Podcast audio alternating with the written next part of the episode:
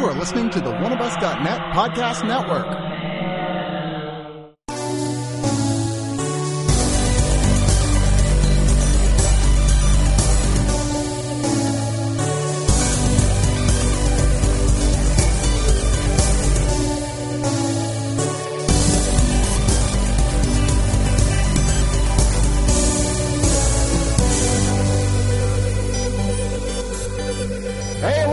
Digital Noise. Man, we've got more Blu-rays and DVDs to cover this week to tell you about and some really interesting ones and some really lame ones, but I would argue really interestingly lame ones. And some of the ones in here I don't like, I'm still like, yeah, but there's something about it. There's only one in here. it- Now, there's only I, there's only one in here that I just did not like. Um, in that way that I thought that it was like bad. right. Yeah. But okay, so that's that's a good. We've got a good stack then. I think overall. Yeah. Okay, well that's Overall. John Golson you're listening to right there. Who, if you live in Austin, you can go see him do improv live. Where can they see you? Uh, at the Fallout Theater on Lavaca. There you go. What's the name of your troupe?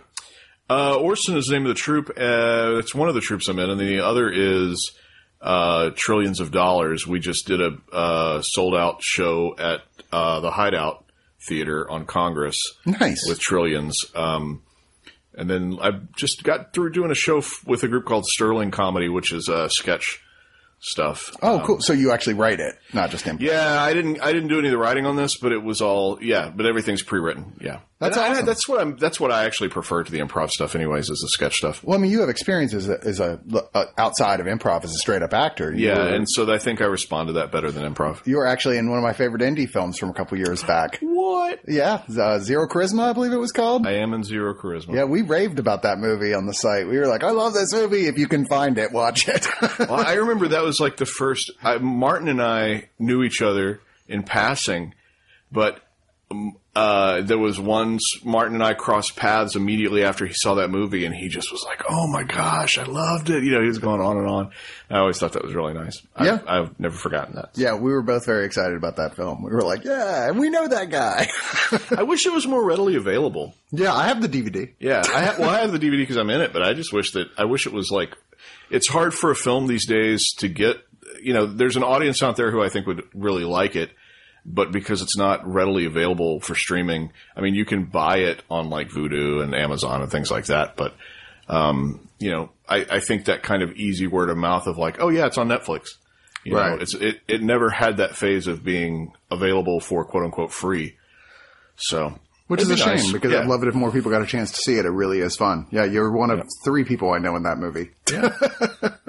um, so before we get started into the actual reviews, let me just uh, give mad props to one of our sponsors, Circle Brewing Company. They are located right here in Austin, Texas, where they brew their beer at their brew pub on Breaker Lane, which you can go visit them at. Uh, and I believe it's Wednesday through Sunday. I'm blanking. I'm, I should know this, but uh, anyway, if you go to their website, circlebrewing.com, all the times are up there. You can get lots of original craft beers there, including not just the ones that you can also buy in the can or the bottle, which are available in stores all over the place, but you can also get a lot of their seasonals. It is truly delicious stuff, and man, are they really nice people. Just total real Austinites that are well worth supporting, and it's a cool atmosphere in that brew pub. Walk in there, everyone is so nice. It's got kind of a, well, I know this is me, but a left-leaning attitude. The first time I went in there, they were having a, uh, a party for Beto on election night, which, you know, obviously ended a little on a dark tone, but, but I was like, oh, good. These are the people who are sponsoring our site. I'm happy to see that. But anyway, so, uh, you know, I assume when he's running as vice president, uh, and, uh, what is it, 2020? Yeah, that, that they'll be We hope. supporting him again. they have attractive cans. they do. I like nice cans. nice cans, lady. Uh, yeah, they, they, they do. They, there's a singular style, and I know it's become more normal for newer companies these days to have so every can is kind of wacky and wildly different, but they, they have a, like, a distinctive look to all the cans with different color schemes that I like. I'm, of course, a big fan of their, uh, their Hefeweizen, which I think is one of the best American style Hefeweizens you can get.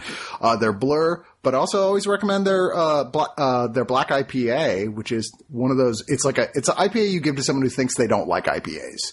Uh, the tuxedo IPA. It's like people go, nah, it's not really my thing. It's like, just try it. And I swear to God, I've seen more people here go, oh wow, that actually is really good.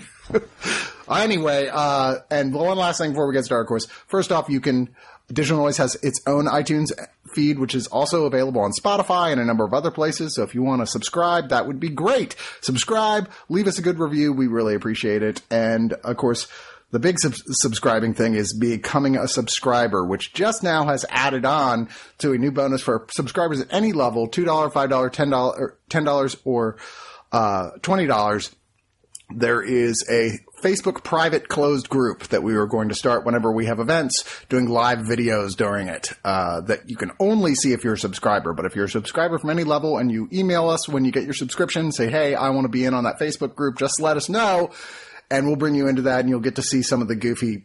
Probably often drunken madcap antics going on behind the scenes at the gathering during South by Southwest. You'll be seeing a lot of stuff. So now is the time to become a subscriber. Anyway, without any further ado, let's get to the reviews, and we're going to start off with a film that many have called one of the best horror films of the entire decade of the 90s, which is Takashi Miike's Audition.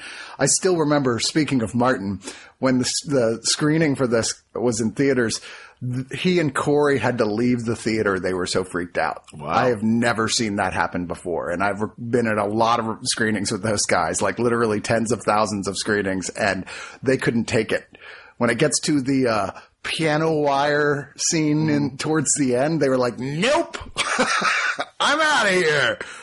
But audition, strangely enough, starts off as what seems like it's um, might even turn into a romantic comedy or something. I timed it this time. Um, it's 48 minutes before you see uh, the sack in her apartment, which is the uh. first hint that anything might be dark or sinister. Right. And that's a long time into the movie. I mean, 40, 48 minutes is that's a good chunk has already passed by. and I'm I think I, it was it was my fault for reading too much about it before I saw it the first time because I'm like, oh, people are saying this is one of the best horror movies ever, and then I was like, what the fuck is this?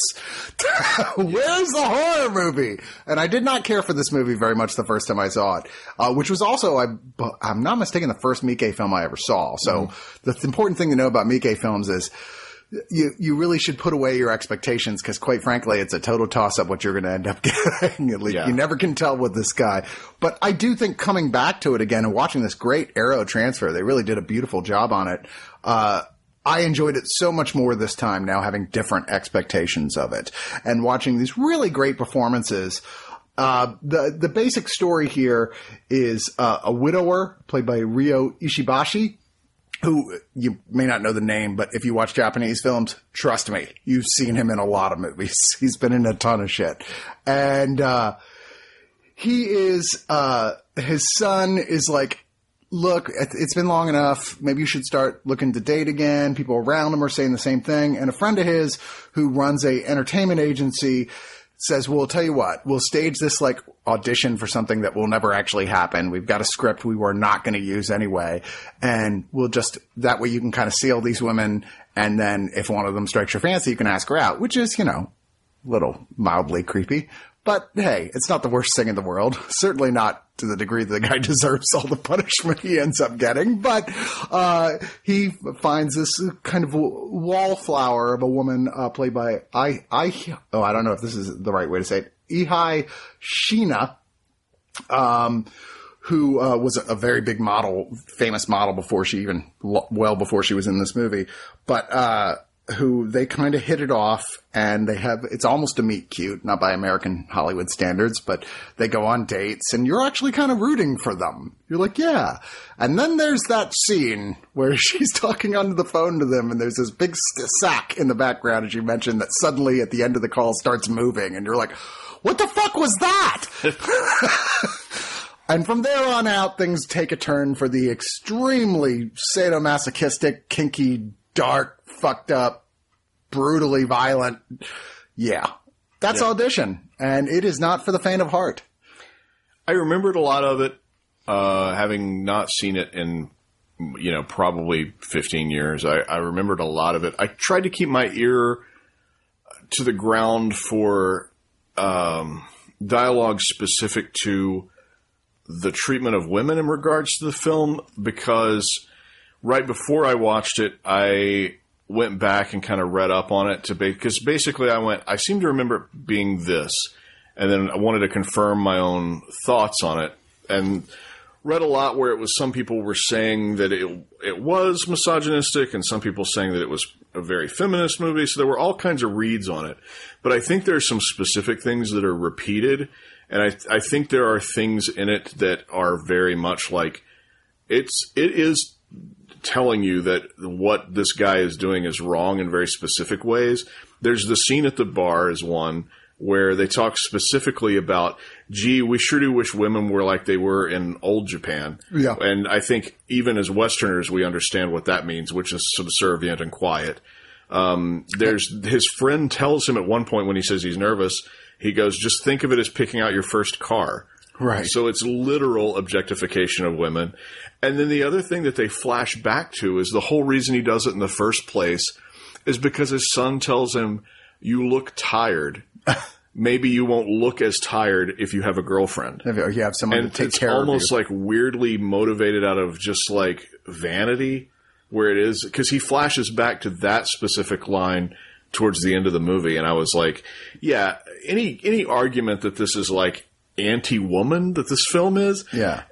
Yeah, it's a horror film. It's, it's so it's a genre movie, so you're going to have like there, you know, yeah, there's a psycho woman in it. but I think that I think that what it is supposed to be, it is supposed to present some idea of, hey, it's wrong to objectify. Yeah. Uh, and it's not like this could happen to you, but there is, but there is sort of this dismissal of her as a human being, and she comes with her own baggage and a truly fucked up past. And I think that just by going, just being literally a face he plucks out of a book, he meets her in person and is like, oh, she's quiet and subservient enough. I pick her. Right. Um, I, I think that, yeah, I think that he is, you know, I, does he deserve it? Eh, it's a horror movie, so yeah, it gets really, really graphic. But I think the point of the movie is uh, that his behavior is being is being called into question sure. um, by sort of the you know the morals of a horror it's film. it's hard to like it's hard to say. You can't say well it's unfair and misogynist because the way they treat end up treating her Mm-hmm. like and he is the victim here. You're like no like like the, he's he is the victim and true. Nobody deserves what happens to Right. this guy. Well, it's- it's- but it's horror movie rules. It's a different thing altogether. It's trying to say look man you you went in blind into this thing with not the best of intentions, you know, hey, shit happens. Mm-hmm. Yeah. it's, it's EC Comics where Yeah. it doesn't make her good, Yeah. but it doesn't mean he's good either. Right. Uh, yeah. Uh, but I do think this is a, a, a gorgeous shot film Mm-hmm. and really well acted. And she especially, she's just terrific in this. She, when she goes full on crazy, when she goes full on crazy, she is super creepy. Yeah. Oh my God. And there's some weird reality question what's real stuff towards the end of this. Uh, like it takes a turn the rest of the movie didn't do, which threw me off a bit even in rewatching. It gets very abstract of like, wait, what actually happened? What of this third act was real and what wasn't? And if anything, that was one of the biggest criticisms this film, I, I feel like outside of whether or not it's feminist or misogynist Right. has had, but some people really like that about it. But it is definitely, even today, still mildly confusing what exactly happened at the end of this film. Um, but this is the Arrow version, uh, which is not a straight re-release of the Shout Factory re- version, which came out a few years ago. In fact, it is a uh, a very improved uh, restoration in 2K uh, that's been ex- exclusively restored by Arrow Film. So it is decidedly a better version of it. Uh, Shout's version was reviewed uh, as being like not a great transfer. There's there's a term that you see used in a lot of uh, home video reviews where they'll say something maintains a filmic quality. The grain maintains a filmic quality, and this is one where I was like, yes. This is a movie where I can say the grain maintains a filmic quality because the colors were strong, the contrast was strong. It was grainy, but it felt appropriately grainy. It did look like film, Right, when it but, should. But all of the elements were uh, like again, the colors were bold, contrast was crisp, but it was also very, very grainy. But it felt um, it didn't it didn't feel like it hadn't been restored. You know, it felt like oh, someone had worked on on making this look really good and decided to keep that sort of those little jitteries in the film stock. Yeah, I, I actually was extremely pleased with the way it looked. Uh, now, a lot of the commentary, the, I'm sorry, a lot of the extra features, of which there are a lot, are just are indeed ported over from the Shout Factory version, including a commentary by uh, Miike, and uh, there's a but there's a new commentary uh, by Tom Mes, who is, I guess, a I guess he's a critic or something. I'm not really sure, but who talks about the film. There's a bunch of interviews that uh, come over from the Shout Factory version, which are interesting. Although I will say, Miike, man, that guy is the slowest fucking talker in the world. I actually had to put it at 1.5 because I was just after a while because I was just frustrated watching him. He's like, uh, and then I was like, oh, for fuck's sakes! um, but yeah, interviews with all the actors as well. There is a brand new piece, Damaged Romance, an appreciation by Tony Rayns, uh, who talks about, uh, Miike's whole career as well as this film. Uh, there's trailers, gallery, uh, introduction by Mike, um, uh, and then a, insert booklet. But yeah, I'd say this is a this is a solid release, and I don't know if it's the best intro. I still don't think this is the best introduction to Takashi, Takashi Miike's films. I'm not even entirely sure which one that would be. The, the easiest one for me to swallow, swallow that's like a grand sort of piece of.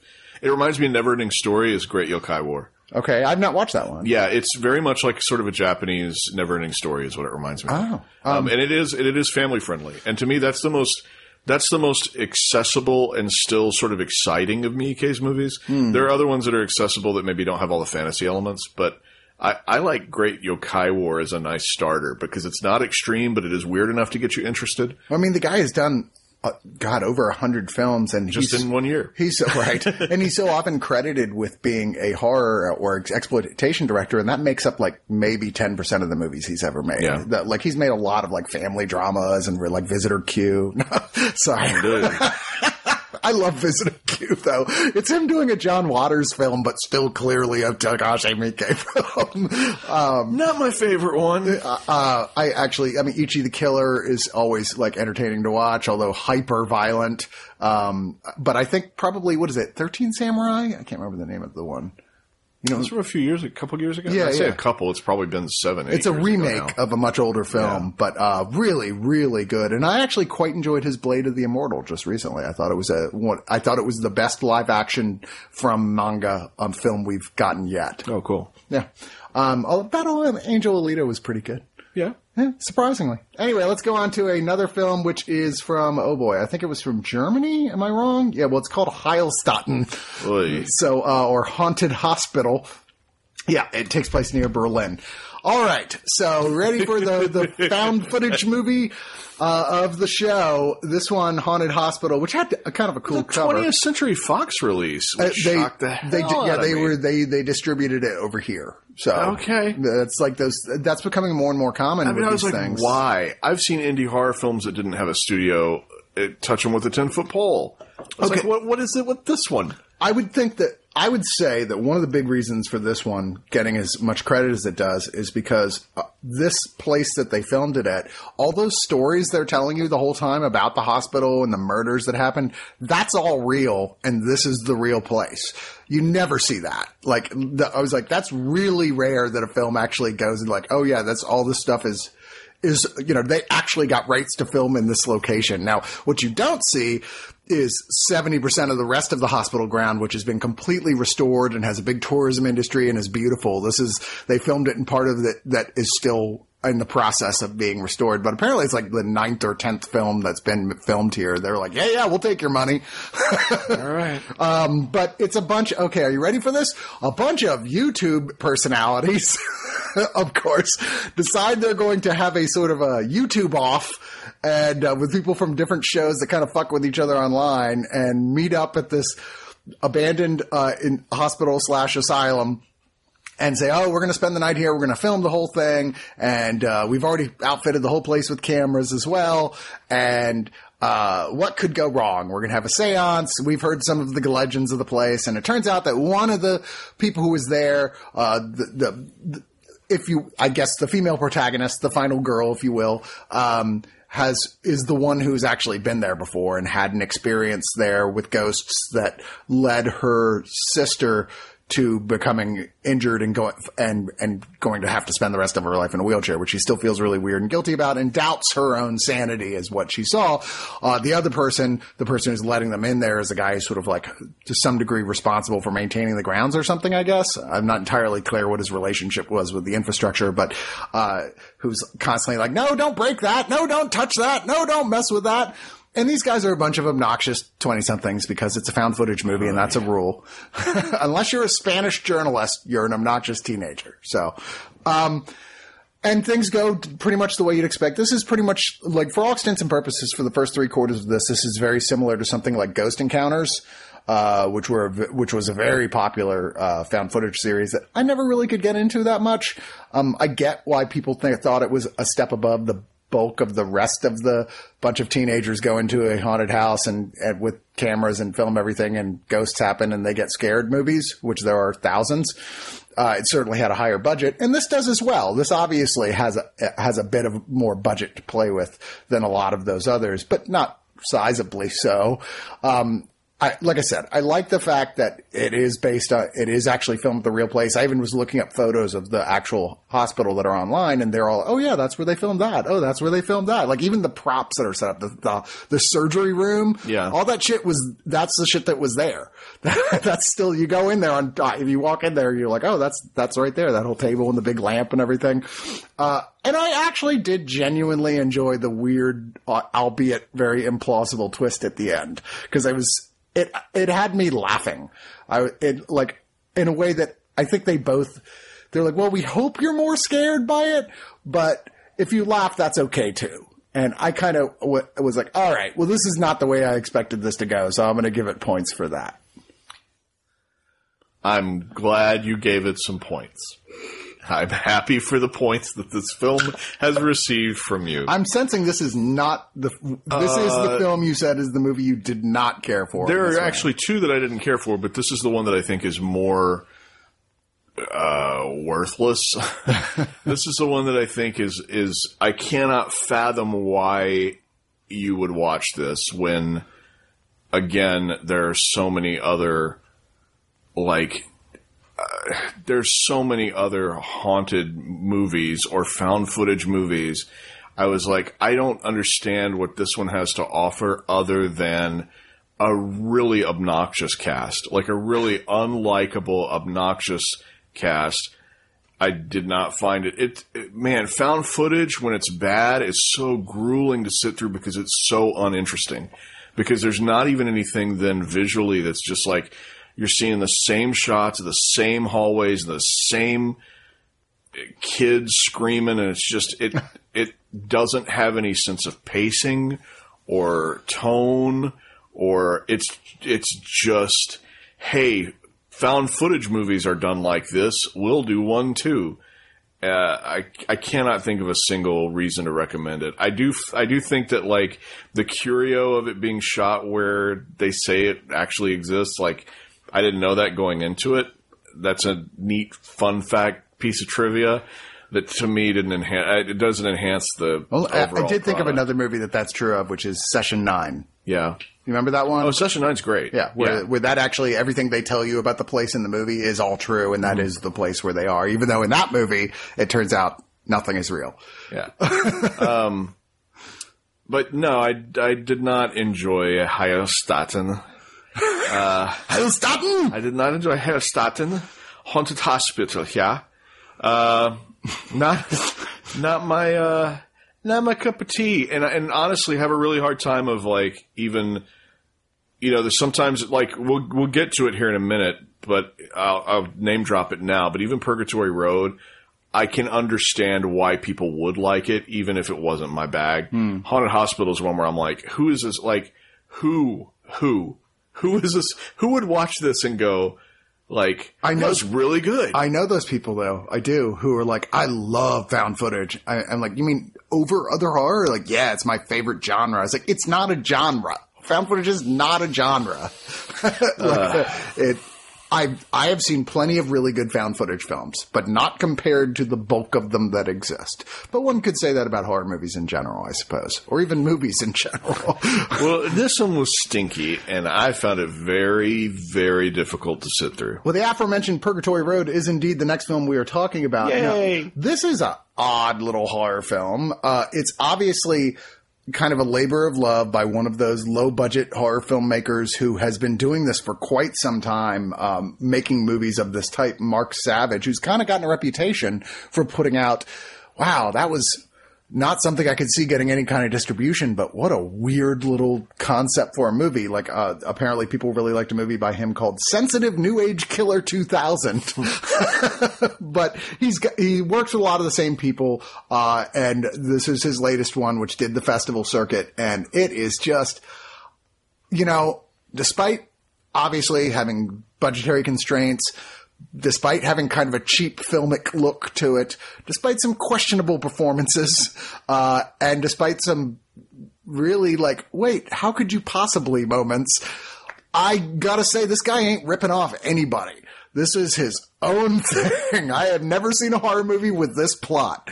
I, and John, I want to hear you describe this this story. Uh, it's two, uh, they're brothers. They travel around in an RV, and one of the brothers is a preacher, and he's also a pervert, and he delivers people from their sins by killing them. and they go place to place to place. And they end up at some point crossing paths with somebody who's an actual, just like, uh, almost cartoonishly over the top murderer. Yeah, it's- it's- it's like, we, you guys are murderers too. It's har- it's this har- is going to be a blast. they were obviously trying to channel Harley Quinn. Yeah. There's like no two ways about it. Yeah. um, it's it's an extremely unpleasant movie. Mm-hmm. Uh, I found it for I've seen a lot. I mean, you and I both have seen a lot of no budget horror. I'll get the positives out of the way first. Um, it's it is obvious that he put some care into the staging of the shots and the lighting that you don't often see in uh, very very low budget indie horror. Yes. and I thought typically. Um, I thought the performances, kind of in a general sense, were better than average for this level of horror filmmaking. Yeah. there's a lot. He gives the kind of there's a lot of players in it. Like there's a lot of characters who show up for a scene.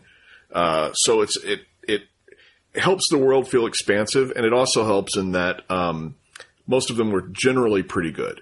Um, I'm not saying everybody deserves Oscars for it, Right. but for for this level, for this film. level, I, have seen some real stinky acting. right? Um, it's no Heilstatten, though. But I found the overall film so perverse and so unpleasant uh, that uh, that yeah, I I can't walk away going like I quote unquote enjoyed it.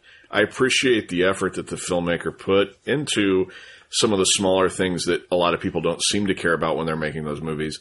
But at the same time, uh, it it's not it's it's horror. It's not scary, and it's not even I think intended to be scary. I think it's intended to be disturbing.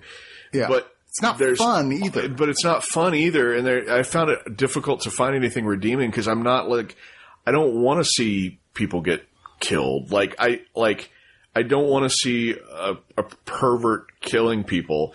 Um, and and there are movies I've seen of perverts killing people that I've enjoyed before. William Lustig's Mad Men. Um, but this or one is, is is Madman? Is that what I'm? Is that the right name? uh, William I- Lustig film? yeah. There's Maniac. Maniac. Yeah. That's what I'm thinking of. Um, That's example of a good movie about a pervert killing people. Yeah, this one something was missing for me, uh, other than it just feeling kind of sicko, and it wasn't my bag. There was also something else that stood out to me that I couldn't get over, and it's such a little thing, but it bothered me so much. they want the RV to look like it's been spray painted with with all of this like repent sinner and like all this kind of stuff and like decked out to look like it's kind of this run down RV that they've jacked up.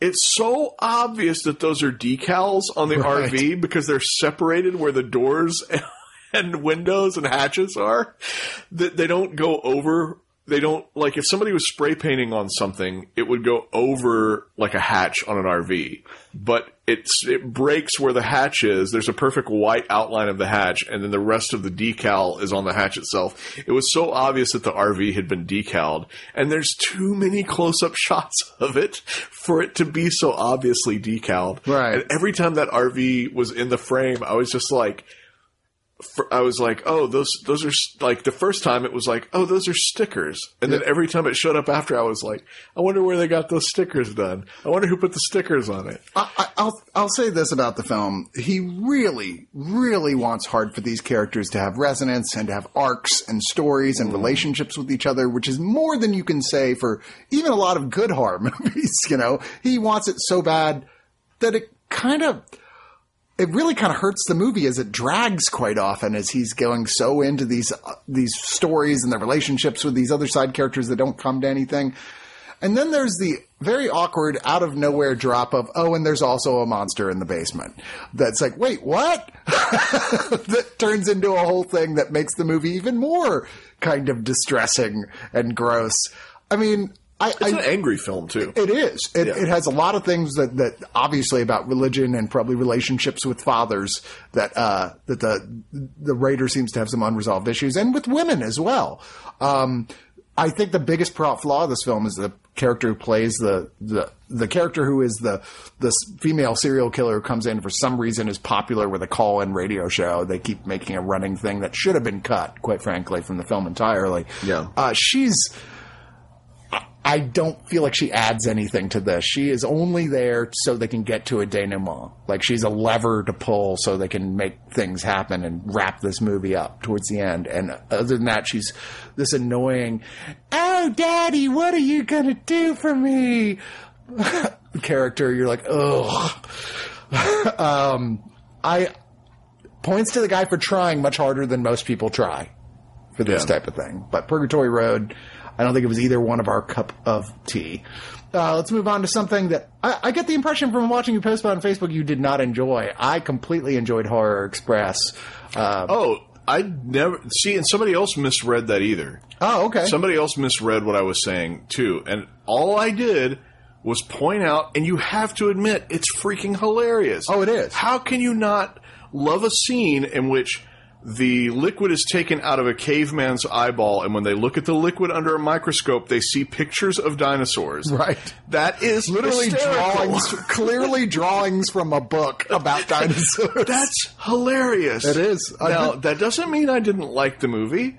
It just means that scene is awesome. This is a 1972 sci-fi horror film that is based on loosely on the same original short story that The Thing was based on. Hmm. Which I was like, oh, I didn't realize that till after I was reading other people's stuff about it. I was like, oh, yeah, I kind of, I guess I see that. Like it's, but once again, loosely based. But this reunites the two legends, Christopher Lee and Peter Cushing, together, which is always a good excuse to watch an older horror film for sure.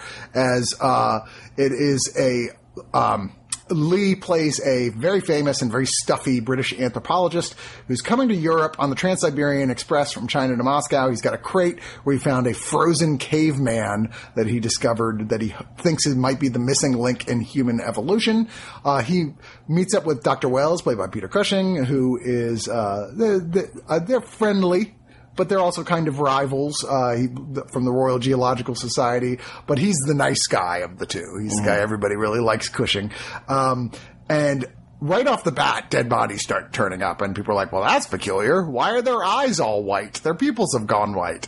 Uh, you know, obviously, something in the crate is not as it should be. And sure enough, what's in the crate, the caveman, is not really dead. He's got glowing red eyes that if you look at him for even a second, he will quite literally suck out your brains telekinetically until there's nothing left of you and absorb every bit of memory and knowledge that you have and move on. Because you see, spoiler alert for a movie released a gazillion years ago, the caveman before he was frozen in ice happened to be possessed by the devil. Right. Or an alien, depending on which way you want to read this. Yeah. Like it's, he's the devil from outer space is what I read. But Yeah. so essentially the thing, because later on he ends up taking over somebody else and then it's sort of a who, who is it type Yeah. thing. Although it would have been more fun if the audience didn't already know.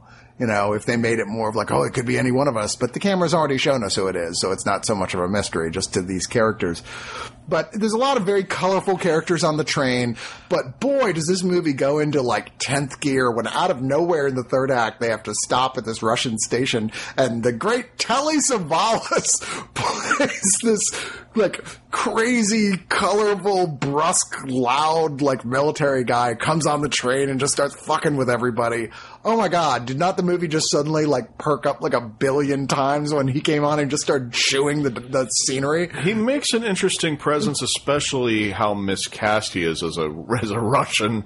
oh my god, so miscast. Um, I, I so I had gotten this movie mixed up with whatever the isn't isn't there a Jamie Lee Curtis train horror film Yeah. from the seventies? oh yes, what is it called? It's on the tip of my tongue. yeah, Oh, and I got it mixed up with that one, and then when I found out that it was the Telly Savalas one, I was like, oh, this is that one that's always in those like Terror Train. Okay.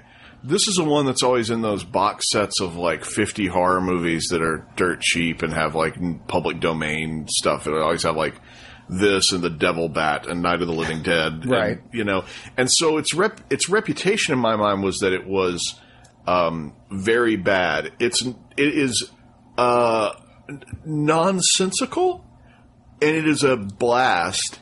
Um, it is, it is, it, yeah, it's quite a hoot. It's entertaining. Yeah. Some of the horror moments, some of the, some of the creepiness of the red eyes stuff and like the, like, some of that works actually pretty dang well. I agree. Once you get past the initial bad makeup for the caveman, which is Um, really bad, Yeah. you're right. There are moments that you find yourself, despite laughing at before they show him and you just see the eyes, there's Yeah. some shots of that that are like really good. Right. Where he's just in the box. Um, and it is the better of the two. So there's also Christopher Lee and Peter Cushing made The Creeping Flesh, which is also about a reanimated caveman. Um, and this is so much better than The Creeping Flesh, which Okay. I had, which I had saw, I guess, last year, maybe a year before. Um, it's so much better than Creeping Flesh. Uh, I, I really liked this one, and I, I think if you're a fan of, you know, if you have, a, if any of the stuff that we've talked about, you feel like you have kind of a taste for, again, that ridiculous caveman eyeball scene, I was just blown away at how, like, it's one of those things that you have to go on set. Did nobody go? Well, that's not what would happen. you know, like, did, did anybody question that? Did Peter Cushing take the director aside and go like, well, "This is a little ridiculous. I don't know why I would see a drawing of a pterodactyl if I'm looking at." You know, it's like, no, no, just that's what happens. just roll with it. Yeah, just roll with it. But that's the movie. It it is these guys just rolling with it and clearly having fun. There's a lot of fun model work. The train is obviously a model, but it's done in such a way that's kind of cool looking. It's, Yeah. yeah. Yeah, um, and when it gets to, there's a point towards the end of this film that suddenly it turns into possessed zombies with sword fights. Yeah. Oh my god! What are you waiting for? Go watch Horror Express. It is like big dumb fun in the best possible way. Yeah, I liked this one. Uh, this is Arrow Films, uh, which uh, ports over a lot of the supplements that in the previous release of this film by Severin, uh, but also once again, much like we were talking about with Audition, is a massive upgrade uh, from a two a 2K transfer. So the, this is by far the best version out there that exists. Uh, there is. Uh, the new supplements are Ticket to Die, appreciation of the film by filmmaker Steve Haberman, A Train to Nowhere, another appreciation by filmmaker Ted Newsom, who talks about his friendship with the producer. And then uh, there's a new audio commentary. Uh, there is a introduction uh, by a film critic. There, and then there's a uh, 30 minute notes from the Blacklist, which is a archival interview from 2005 with the producer who talks about how hard it was to get work during the McCarthy era. Uh, and there is Murder on the Trans-Siberian Express, which for 14 minutes, the interview with the co-writer and director Eugenio Martin. But Which was apparently its original title. Oh, Murder on the Trans-Siberian Express. Yeah. That would have been a better title. That was the original title. and They changed it. Well, that's kind of a shame, really. Uh, let's talk about our next film, which is holy crap! This is a new film. It just came out uh, uh, like last year. What? Uh, I actually saw this when we were prepping for uh, when we were looking at all the stuff like what are the possibilities for best foreign language film, and of course this didn't actually end up in the Oscars, uh, uh, getting picked for the Oscars because it's a genre film. But uh, The Guilty, which is a Danish thriller, was so well reviewed that they're already in pre-production on an American remake with Jake Gyllenhaal playing the lead role. Not surprisingly. Um, the lead uh, character in here, and really the pretty much just the star of the film. Yeah, Uh, there's not. I mean, there's like uh, two other people I think that you actually see. Yeah, uh, who are barely there, and then Yeah. vo- the voice of one other character basically Yeah. is the only other star. Um, but uh, uh, Asger Holm, uh, played by Jakob Cedergren, who I thought kind of looked like a old, like a slightly out of shape uh, Jean Claude Van Damme. uh, he is a cop. He is in the worst job you can have as a cop, arguably, which is working the call center. It's towards the end of his shift.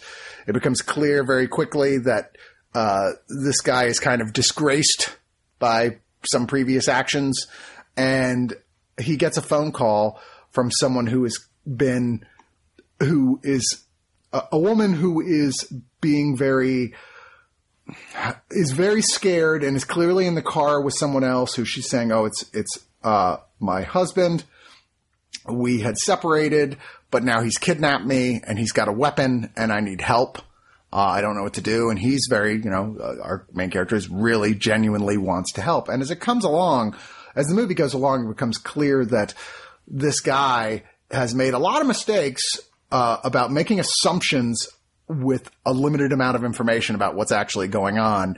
And this ends up tying into the, as we find out more about the things that got him disgraced in the first place. And for one guy on a phone movie, I found this absolutely gripping. Yeah, it's great.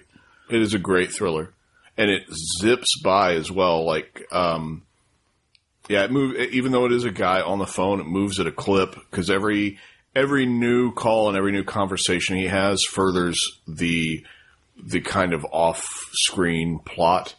Uh, the other thing that happens is you're only hearing those calls, so everything is in your imagination, which, you know, filmmakers talk about all the time about, you know, if you leave it up to the audience's imagination, what they think is way more powerful than what you could show. This is a great example of that because you hear some really harrowing stuff come in through the calls.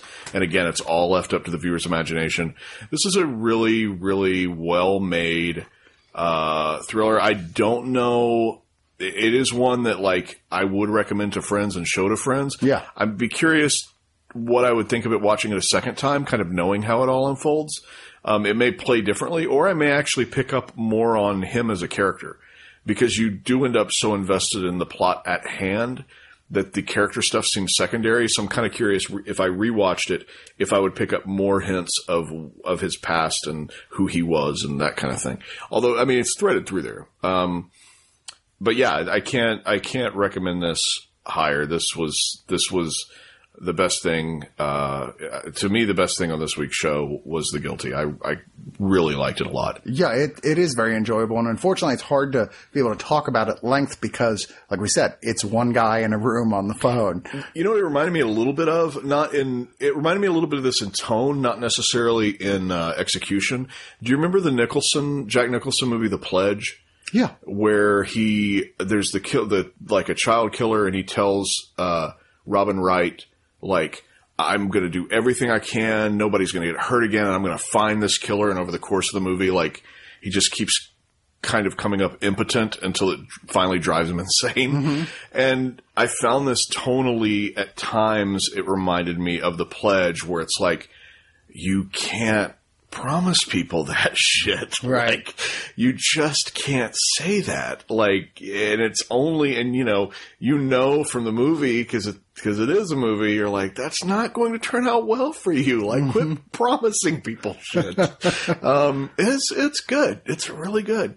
Uh, yeah. No, um, I was, I was thinking it reminded me of, and I think it was Tony Curtis. It was like a movie, a bunch of people in one location, which was like a war room. Hmm. And they were like, um, we think missiles are heading towards America right Oh, now. Oh, uh, failsafe? Yeah, failsafe. Failsafe? Yeah, kind of like uh, had that sort of one room, limited group of characters. But uh, yeah, this is man. It was a strong year for foreign language films in 2018, and this is the one of the ones that sadly has not been getting as much attention as it deserves. It kind of has a weird cover. The cover makes it look like uh, some kind of. The cover makes it look more of a, like an action movie. I think. Yeah. Like the cover. Like I he- said, he looks like Jean Claude Well, Van you Damme, know who he- especially on the cover. on the cover, I thought he looked like Stephen Lang. When I saw it in the pile, I thought it was Stephen Lang with some kind of futuristic headset on. it's not a great cover, and then the quote is just a thrill ride. You're like, I feel like you could have done better than a thrill ride. A little blurb that says every second counts. Like, does it though? Is that really like the, the running theme? I don't know. Uh, it's a really great movie though, and I do recommend it. There's not, not really any bonus features here, but, um, I suspect in the effort to make this more familiar, especially because, like I said, they, they want to be putting out a big release American version here shortly. This will probably be available on various streaming services before long. Yeah, and yeah, if you just want a good movie night, this is one to one to get, or even or even blind buy through the website. Yes, you can click on our links, uh, which will lead you to the Amazon page. And if you buy anything through our links, we get a kickback. So do that. Nice one, John. Uh, our next movie is another, man, we had a lot of Arrows this week. Uh, Arrow has been like ramping up their releases lately, and they're also always been really good to our site with sending us stuff. I consider them the criterion of B movies. and they put out some of the great stuff. And, uh, this time is a Italian movie originally called Lady of the Lake, but, uh, later retitled for American audiences as The Possessed. And I found this kind of a treasure, quite frankly, of a, of a movie. It reminded me of the first time I saw Carnival of Souls, where you were expecting something very different than what you ended up getting, which was a atmospheric, dream-like, symbolic, like mystery. Uh, This was marketed as Giallo, and uh, there ain't much in common with Giallo going on here, except for maybe I think there's a pair of black gloves at one point. uh, but um, this guy who did this movie, oh, I'm trying to remember his name right now. Um, oh, Luigi Bazzoni is generally considered like fourth tier Italian giallo director, and he did do a lot of garbage, a lot of stuff that was like, eh, I see why he wasn't held as in in a serious acclaim as some of his contemporaries. But this is one of his films I get the feeling didn't go over very well in Italy, but l- years later went through a massive like, wow, this was like nobody had really done anything like this over there at this point, and it didn't feel like anything else that was coming out. Um, it's a a uh, down on his luck writer who is going to the small lakeside town where he's been before and he's hoping to re-encounter this maid who works at the hotel who he apparently had an affair with and he just can't stop thinking about and everyone kind of just avoids the subject when talking about her. And the town, it's one of those towns where everybody seems to know something. and everybody is kind of vaguely menacing in a way. Yeah. But, but also like friendly on the outside, but there's something, something's up. And there's all these weird dreamy elements of a woman who's walking out beside the lake and, and like I, it, it, turns into a mystery with bodies that start dropping and finding out that the question, the woman in question is dead and who killed her. And there's a lot going on here. And I think most of it is metaphorical, but I found this in a watching a David Lynch movie sort of way, very engaging. I yeah, I liked this. Um, I, I, think it's I think it's gorgeously shot, uh, and I think it's interesting. I, I my only problem with it is, um, I found that a lot of characters. I I found the main character. Um, he kind of like floated to like exposition dump to exposition dump. Like mm-hmm. characters would just sort of approach him and be like, I hear you're asking around for so and so, and then like give him like a 10 minute sort of new dump of information. And he kind of ping pongs around the movie that way. Mm-hmm. He, there's not a lot of proactive, like, seeking out this information on his own as much as there seemed to be people kind of like dropping new bits of information directly in his lap as the film went on. Yeah. Um, and, but I, but I liked it. Um, it's really pretty too. Yeah. It is really pretty. There's um, lots of just striking moments in it where you're like, wow, that's, that's just a gorgeous shot. It's yeah. all black and white for the record. I yeah. don't know if I said that already, but, um, and the, the girl who plays the, in the flashbacks, the maid, she's just like a wow, just a stunner. She's like, she turns around when you finally see her, which is this gorgeous, like sort of half shot. You see her from behind sitting up in bed and her hair is kind of covering her face. She turns, it's like a first time you see Brigitte Bardot type moment where you're like, wow, they really made a point to make her just like be incredibly striking. And you see why this guy was like, Mm-hmm. couldn't stop thinking about her. Yeah. Uh, and it's creepy in a way too, because by the point they finally show you her, she's just being talked about and they don't show her till well late in the film in the flashback. It's just where you already know she's dead. It's, it's, it's unquiet, disquieting. Yeah. You know? Um, but yeah, I found this quite beautiful and a weird little, not an essential film, but a, a odd moment in the history of Italian horror that I, I feel like uh, more people should check out, especially if you're more, if you prefer, because this feels like it owes a lot more to um, the American noir films than it does to the Italian giallo. Oh yeah, I didn't. I, I it felt more. It, I mean, this felt much more murder mystery to me than anything else. Yeah, I mean, there's some traditional mm, like giallo moments. There's uh, a certain degree of that which thing appears again and again and again in giallo, which is the uh, the the peeper. This is like shots somebody peeping their eye through a hole in the wall and seeing things. That's Yeah. a very giallo thing, but overall, it just doesn't feel Italian at all. Uh, there's audio commentary here by film critic Tim Lucas. There's Richard Dyer on The Possessed, uh, who is credited as a cultural critic for 25 minutes. There's Lipstick Marks, which is an interview with a makeup artist. Uh, there's Youth Memories for 16 minutes, which is an interview with the assistant art director.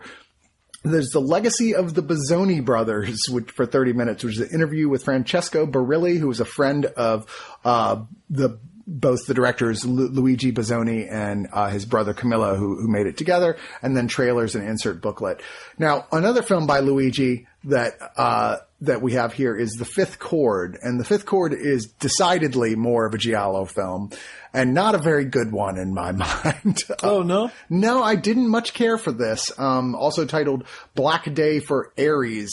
And I'll be honest, I had a hard time even remembering the plot of this one. I had to go back and like look up stuff about it online just to like, re- like re- a couple different reviews just to refresh my memory of what the fuck this movie was even about. But, uh, it's got a cool main character, like who's this like disgruntled journalist with a porn mustache who's at a party with a bunch uh, of rich people and then the rest of the movie the rich people start getting murdered one by one and it's a it's a very giallo mystery with the the fifth cord i don't know why it's called that specifically because it's there's the, the killer is sends out a message early on i'm going to kill five people and at each killing uh, leaves a black glove with one of the f- fingers cut off uh, or more based on how many people have died yeah, and the motivation of the killer is weirdly these are people who I have deemed, excuse me, who I have deemed. Um, I'm helping their lives by ending their lives at this at this point in their life. Like they, they're all people that he has decided that the killer has decided. Like I'm doing you a favor by killing you. right Uh, you know, you, you, don't realize killer. it yet, but you don't realize it yet. But by the act of killing you, I'm actually doing you a mercy. Um, I liked this movie, and I thought it was well. I thought it was well shot, and I liked it. Uh, it, it- maybe it's just a, you know for uh, it maybe just to be a matter of personal taste. I liked this one more than the possessed. It is Franco Franco Nero playing the main character, the reporter, who is always fun to watch in a film. I like this one more than the possessed. I think the possessed is a little dreamier. This is a little bit more grounded. Um, but I also liked the more proactive lead character in it yeah, than I did the, the lead character in the possession. who's openly an asshole. There's a lot of also, I think, interesting, you know, as much as the possession has these like really gorgeous high contrast, um, black and white photography, uh, the fifth cord has a lot of, um, that, this kind of early 70s architecture that gets photographed really well, where stuff is like, uh, I can think of a scene in particular where there's this weird wide spiral staircase at like an office building kind of setting that sits like dead center in the frame. And there's a lot of, there's a lot of framing of that 70s architecture that is interesting to look at. So it's another film where, like The Possessed, there was a care that went into, um, the composition of the shots. Uh, very specifically the composition of the shots. Right. There's weird 70s Italian stuff in it, like casual wife beating kind of stuff. Yeah, Uh, but yeah, the whole thing is like there's a sequence where he's got a girlfriend, and then he just beats the shit out of her, And then they're and then the next scene they're they're yeah. like they're laughing, everything's fine. It's like, well, sometimes you you, know, you got to tell the lady you got to put your woman in her place. Was the message this movie was sending? Yes. but it also I feel like uh, in the filmmaker's credit that like later on in the film, the character, Franco Nero's character himself starts saying, Wait, maybe I'm the killer. Like actually starts questioning if he's actually the person who did that, did this himself and somehow doesn't remember because he's a super fucked up guy. Um, uh, Yeah, I, I just I think my biggest problem is there's so many fucking characters in this movie that I had a really hard time track keeping track of what their relationship was to each other, and none of the killings are particularly all that fascinating or or well shot. Even I was like, yeah, they're all right, but I kind of expect better from this type of giallo. Yeah. Um, and then the end, the mystery solved was like, eh, just a big shrug for me. I mean, there's this big extended chase scene that goes on like way longer than it should. And I was like, all right. I, I, I barely even remember that character, but okay. I didn't know that they were from the same director. Yeah. And I was kind of like, oh, cool. I had these two cool little Italian like murder mysteries. And it wasn't until I like logged them on Letterboxd that I realized, oh, these are from the same guy. Um, yeah, I would, I, I like both of them and I would recommend both of them. Uh, there is a audio com- audio commentary by Travis Crawford, uh, who is a film analyst.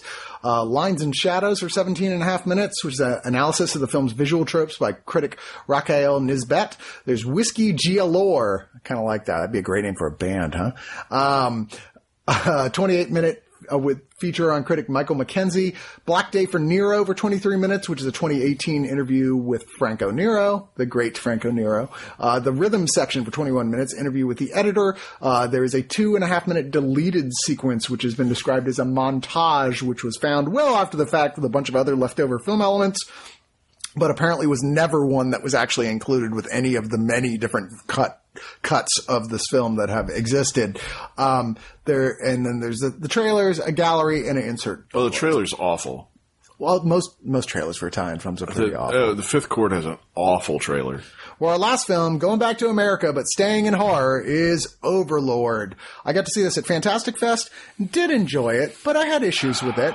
And I definitely enjoyed it more the second time now knowing really? what I was going to go into. Yeah. I think this movie's only really big problem is the middle act, which drastically sags. God. Like it just after the, the, the initial war sequence, there is a long period of not a lot interesting happening in this movie. And it really, and I've read, watching some of the extras with, uh, interviews with the writer, uh, writers and directors, they're like, well, we wanted this to both be as much a men on a mission movie as it was a horror movie. I'm like, maybe it feels like, but because when it finally goes, okay, fine, we're a horror movie, then I'm having a great time because it really is. It's like Sam Raimi-ish type crazy splat stick fun. And the rest of it is just a really mediocre men on a mission movie. But uh, the plot basically here, which we also talked about in a highly suspect review, I believe, um, is it's D-Day, right before D-Day. A paratrooper squad is sent in to destroy a German radio tower in an old church. The plane's shot down. Uh, and the only five survivors, uh, with two of them being taken out rather quickly, uh, make their way to the town near the radio tower where they meet a French woman named Chloe who says, okay, you can hide out in my house where my kid is and my sick, but no, you can't see her aunt in the upstairs bedroom who keeps making weird noises. and we just got to stay quiet while you guys figure out what you're going to do. And the primary character here uh, it, uh, played by Jovan Adepo, who I actually thought was quite good. He was in the HBO show The Leftovers. Uh, he is accused early on as being, you know, you're not ready for war. You're kind of a pussy. You shouldn't be here.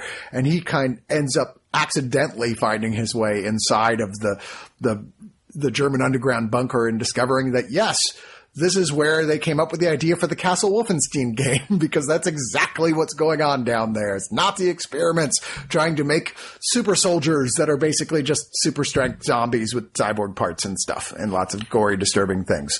Uh, yeah. which ends up in a giant raid on the tower and everyone trying to do things at the last minute and an evil Nazi that they encounter earlier, uh, becoming super strong in a fight with a super strong Wyatt Russell, which, you know, come on. I pay just to see that.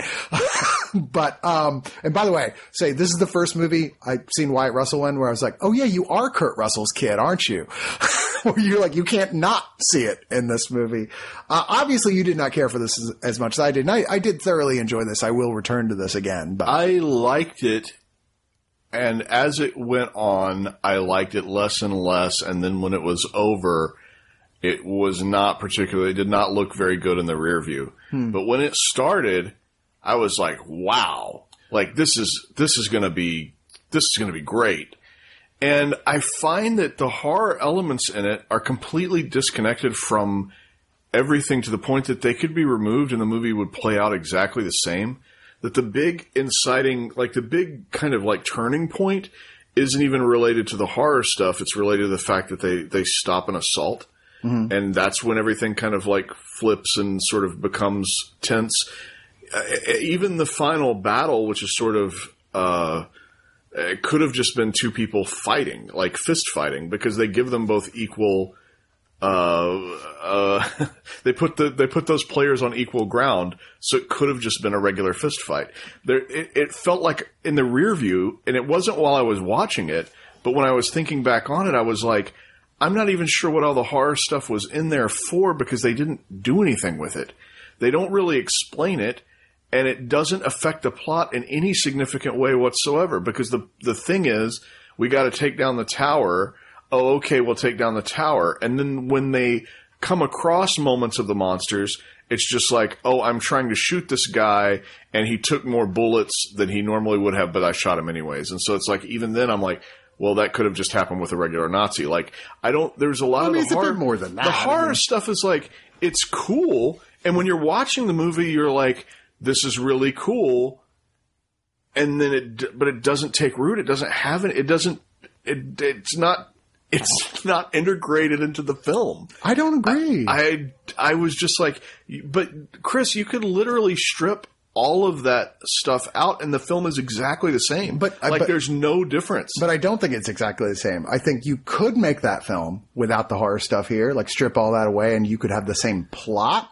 Sure but it would be a really boring, mundane men on a mission movie, uh, and there wouldn't be anything special about it. What makes it special is the horror stuff going on, which is really cool effects that are done almost entirely through practical means, and, and, just great. There's a neat point where they find like just a woman's head and her spinal cord sticking that's out, who's awesome. screaming for help, and I was like, "That's amazing." It's a condiment, and uh, the mission on the men is the hot dog. Yeah, and to me, it's still you can take the ketchup off, it's still off, or mustard off, it's still a hot dog. Yeah, but a dry hot dog ain't that good. But why didn't they make the hot dog out of the horse? Sometimes a hot dog isn't really a thing that you enjoy until you cover it with the condiments, and then uh, this is a case like that. It, There's a scene where uh, Iain D. D. Caestecker, a Scottish actor who I know from playing the character of Fitz on Agents of Shield, he's like a photographer who's kind of along for the ride here, and he is, becomes kind of the like the guy who gets who who dies accidentally, and they're like, "Well, we got to vial this stuff. Let's see what happens if we shoot him up with it."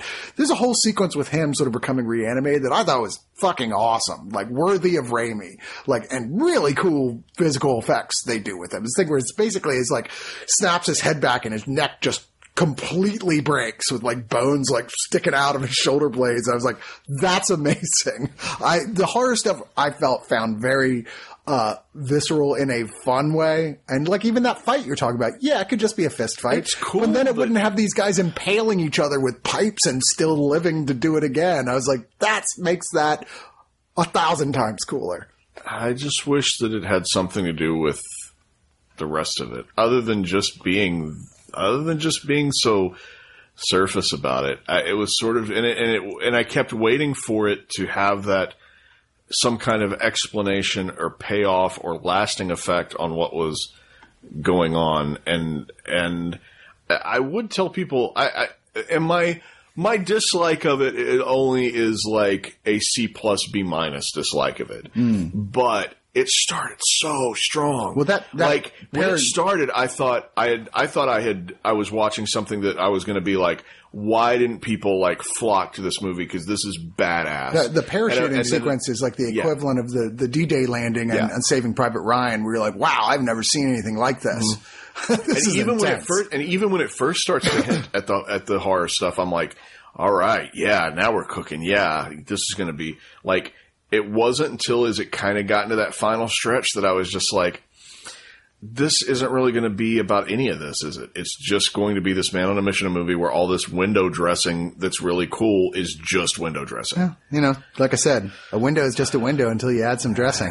And in this case, this is a really dry hot dog without that those condiments. We're just I'm just going to keep changing metaphors. I'm going to go from one to the next. It's fine. Um, I, you know, it's funny because, like I said, I have problems with this too, but mainly based on the fact that I find that hot dog is just a really bland, generic hot dog. There's nothing special about it, but everything else that all that all those kind all that ketchup and mustard and relish and chili and onions are delicious. Hmm. and I loved it. But hmm. but yeah, man, when the movie is just the hot dog in that middle sequence, I was like, "Can we get on with this, please? Can we move this forward?" I don't know. I uh, wanted I wanted payoff.